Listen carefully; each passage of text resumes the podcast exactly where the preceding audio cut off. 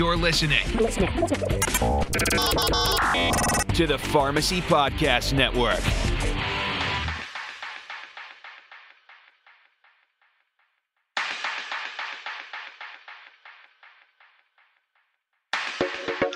Welcome to another episode of Game Changers Clinical Conversations. I'm your host, Jeff Wall, and uh, welcome you to another of our weekly podcasts for pharmacists and other healthcare professionals, uh, trying to give you guys uh, some good information, some some practical information that you can use in your practices.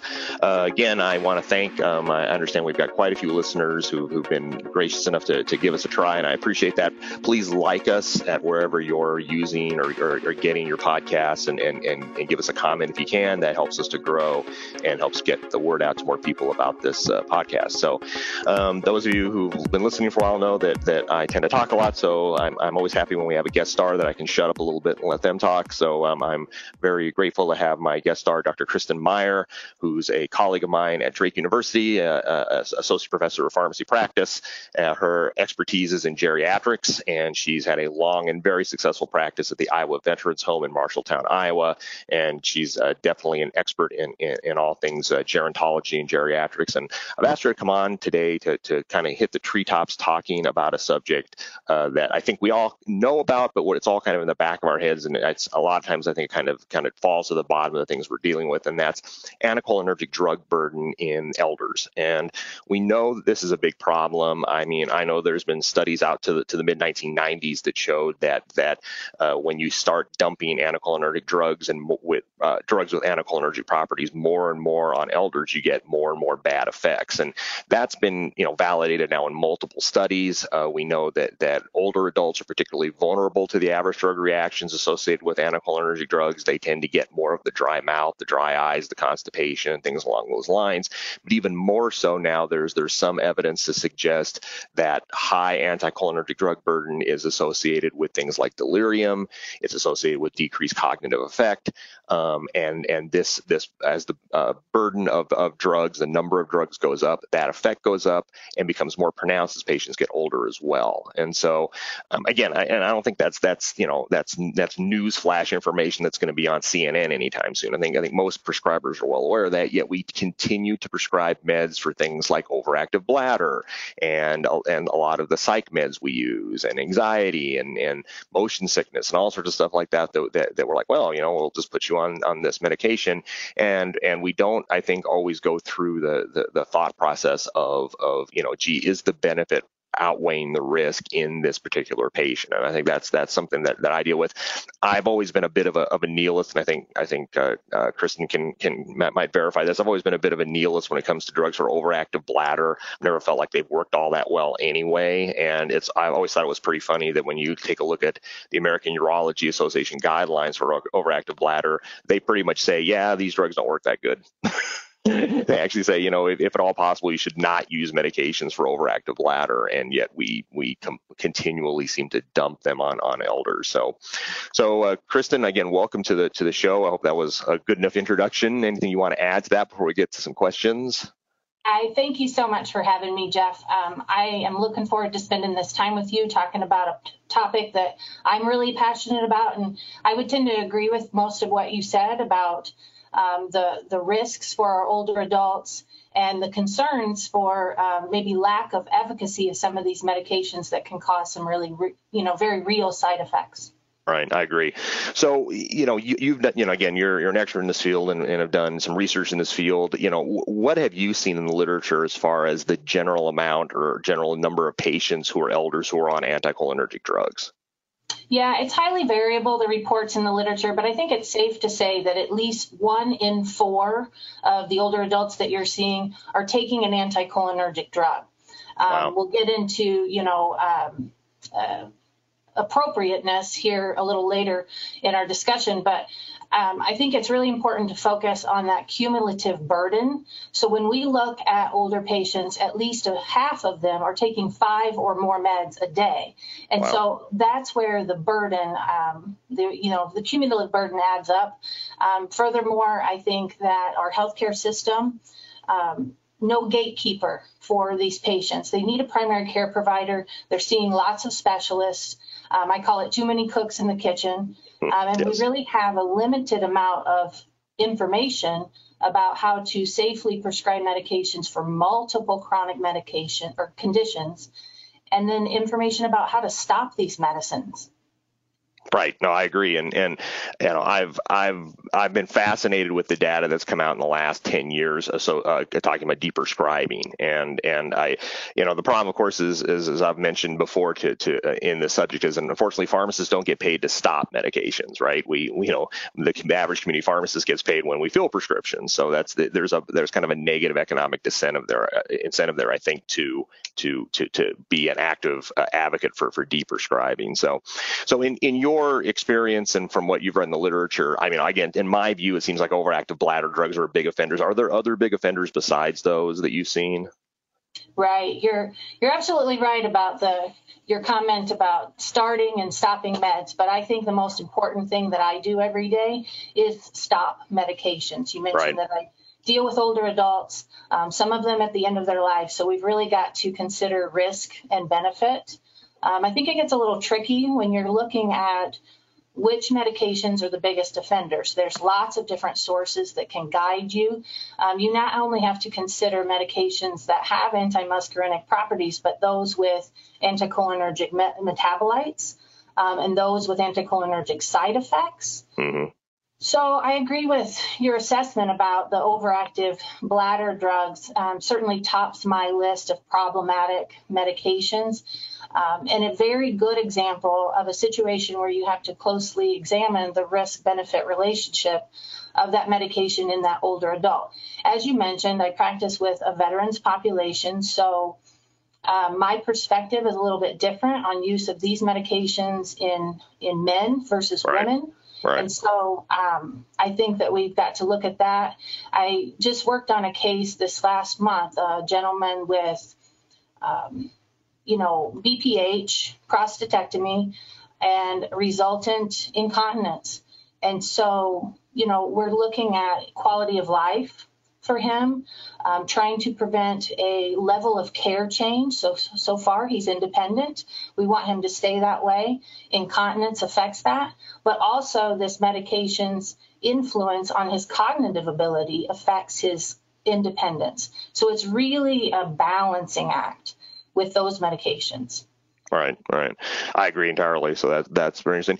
I, as an as kind of a sidebar, you know, we I, I think a, a, a, source of potential anticholinergic side effects with drugs we tend to forget sometimes are some inhalers. You know, and I, oh. there's been some, there's been some reports, you know, and again, we you know we should definitely be using these medications appropriately, but sometimes I wonder, you know, we you know some person's getting duoneb, so they're getting ipratropium, and no one told them to stop that, so they're also getting tiotropium or some other long-acting muscarinic agent.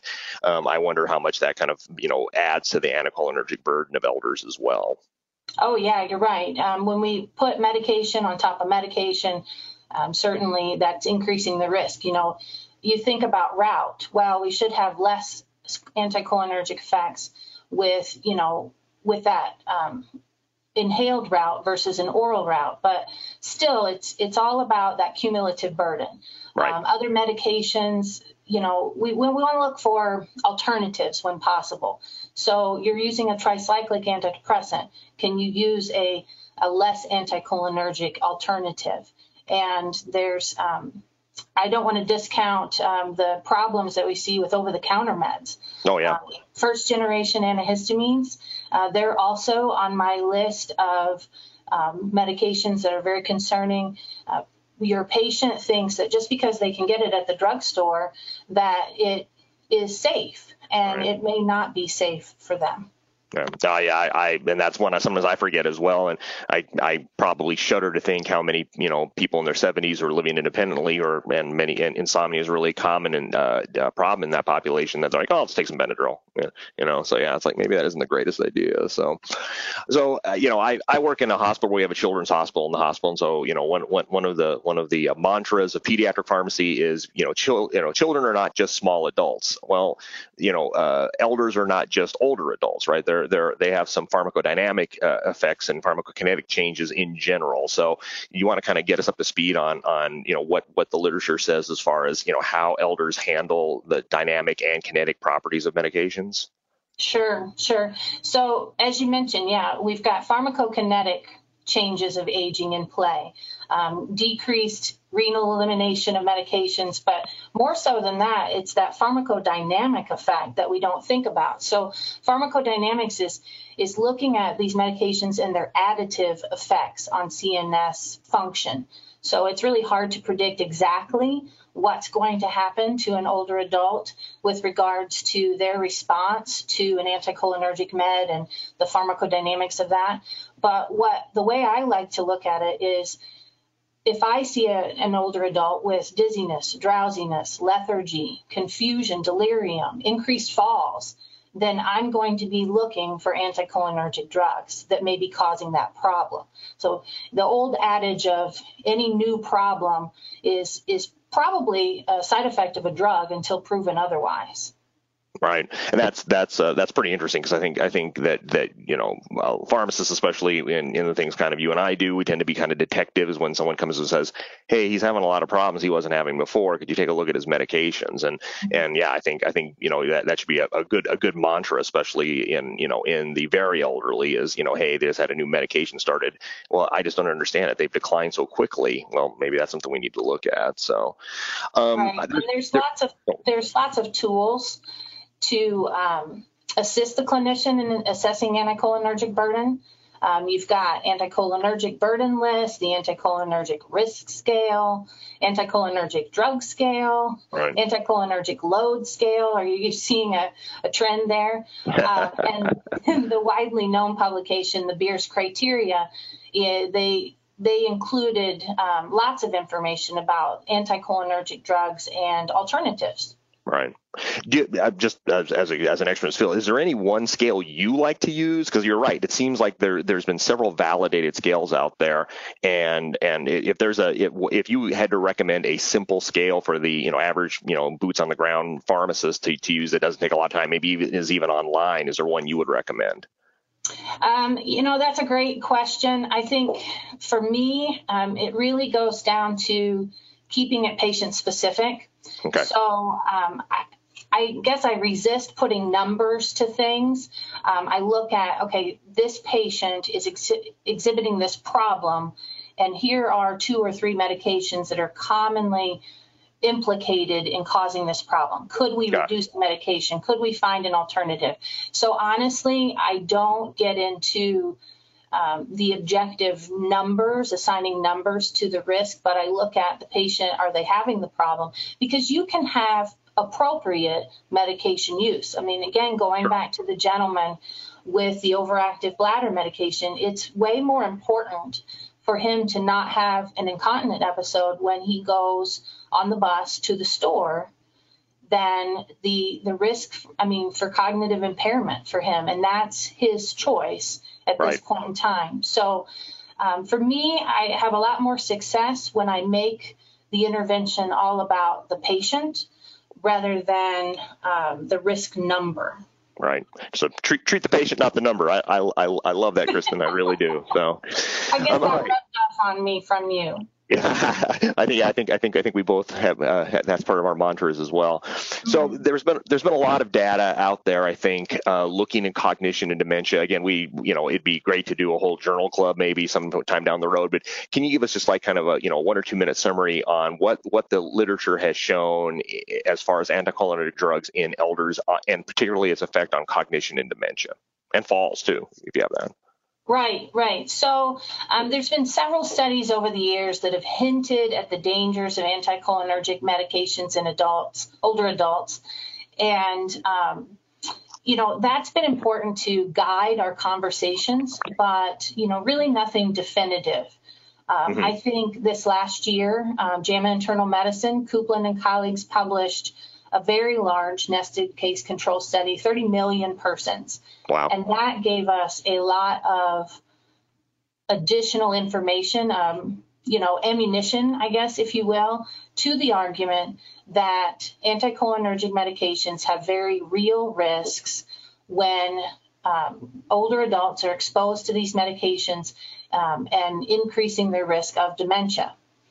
Uh, they looked at a number of anticholinergic medications, and their analysis showed that, you know, over time, this exposure, and it, and it wasn't a a significant exposure. I mean, exposure to these anticholinergic medications was associated with the increased risk of dementia. Um, it was it was pretty definitive. Um, they they now it's important to note that they weren't claiming these medications cause dementia. Right, right, right, right. Yeah. Um, we we certainly it gives us pause. Um, the bladder medications that we've already mentioned were some of the biggest offenders. Um, so I really think for with this medicate with this study, um, it really just highlights the importance of decreasing exposure to anticholinergic medications when possible by either finding alternatives or deprescribing. Right. And uh, yeah, I mean that I read that paper too, and, and you're right. I mean, you know, we'll probably, you know, there'll never be a randomized control trial, of course, that kind of proves this. But I mean, it, you know, when you have those kind of numbers, and they did a pretty good job controlling for a lot of other things, and, and still found this relationship between uh, anticholinergic drug burden and, and, dementia. You know, I mean, you, you know, you, you're right. You can't say they cause it, but but certainly it it, it come, calls into question in some cases. I think, as you pointed out, the the risk versus benefit. So so to kind of wrap up, you know you know, so you know, what are some tips? You know, because you know you're lucky because I'm sure you have you have a you know great relationship with your physicians, and and I'm sure when you say jump, they say how high. How would how would the average community pharmacist who maybe doesn't have as a great a relationship or is trying to do this over the phone or you know something along those lines how how what are some tips for them for deprescribing these medications what you know what, how can they approach the prescribers and talk to them about it or the families too Right, absolutely. Um, I've got a few ideas based upon successes and failures. Okay. Um, so, you know, there are some negative connotations with the word deprescribing. You know, your patient is going is is really thinking, or your or their family is thinking that you are giving up on them, that you're taking medications away, that you're just sending them out to pasture, or you know, um, waiting for them to die and you just really don't want to treat their you know problems and complaints. Um, so i like to reframe it as reducing medication overload. Um, i think that is a, a little better way to present it and there is no better partner in that process than your patient. Um, so i think medication checkups are very important. Um, interacting with the patient, figuring out what's important to them um, through annual CMRs or hitting them at transitions of care. Lots of opportunities for reducing unnecessary medications at transitions of care. Um, you've got to employ a shared decision making process. Um, if I was to look at that profile of that patient that I mentioned, I would identify two or three unnecessary medications, but only through discussing with him what his goals were, it um, became, you know, very apparent to me what we needed to do, and he was very aware of the risks. So making um, the patient aware of, you know, the risks of medication use may help to persuade them to to unload some medications. I think that um, you know that information at the point of patient care is is very important. So again, educating your prescribing partners, educating our trainees about the importance um, of this problem, I think is is paramount. Um, and also, you know, at the policymaking level, really raising awareness of policymakers and the public about the dangers of these medications and the importance of the pharmacist in that process. Absolutely. Um. So, you know, when you're looking at some of these CNS meds, I mentioned uh, minimizing the dose. So I think that you can have a lot more success in deprescribing when you taper these medications and I have a lot more acceptance of my recommendations from patients and prescribers when I say, let's trial a reduced dose of this medication, offering them reassurance that we can go back up if things don't go as expected. But I just want to offer reassurance to them along the way that we want to use the lowest dose of this medication possible to control um, whatever condition we're treating. Um, alternatives. I think that it's important to educate ourselves on less risky alternatives to some of these anticholinergic medications or medications with anticholinergic side effects. We're talking about antidepressants, mm-hmm. we're talking about antipsychotics. Um, and in the case of overactive bladder medications, especially when you're talking about female patients, I think that there are some non drug measures that are more effective than medications that we often overlook. So um, I'm not ever going to have a drug interaction with a with a non-drug alternative like physical therapy. Right. So I want to you know emphasize those other options. And I already mentioned OTCs. I think we have to be very diligent about finding out what our patients are taking, educating them on the harms of use. So um, it's important to ask the patient in open-ended questions about their over-the-counter medication use, uh, so that we can get the full picture of what's going on and, and help to find some alternatives. There's there's several resources out there about deprescribing that really take you through a, a framework or you know a decision tree, if you will, of reducing medications. Again, I think it's important to think about tapering um, these CNS meds and then finding alternatives. Excellent, excellent. Well, Kristin, I really appreciate your time with this, and and again, it's obvious your, your expertise is is is is is very much on display, and and I'm, i really appreciate you know your review of, of this of this important problem, and in a problem as we've said that, that kind of goes over the heads of a lot of people, and so I, I really appreciate your expertise and and and uh, your tips uh, for for the boots on the ground pharmacists out there who are trying to do the best thing they can for their patients. So thank you very much for for taking the time to to, to be with us. Thanks, Jeff. I appreciate it. So um, we're going to kind of wrap things up. Um, as always, this is uh, our, our, Game Changers Clinical Conversations is sponsored by CE Impact. They have a wealth of uh, information and CE programs for pharmacists, and uh, I encourage you to check them out, including CE for, for this program. And so uh, we're going to let them talk a little bit about uh, what some of the great programs they have going on here now. Hey, Pharmacy Podcast Nation, are you tired of searching for meaningful CE?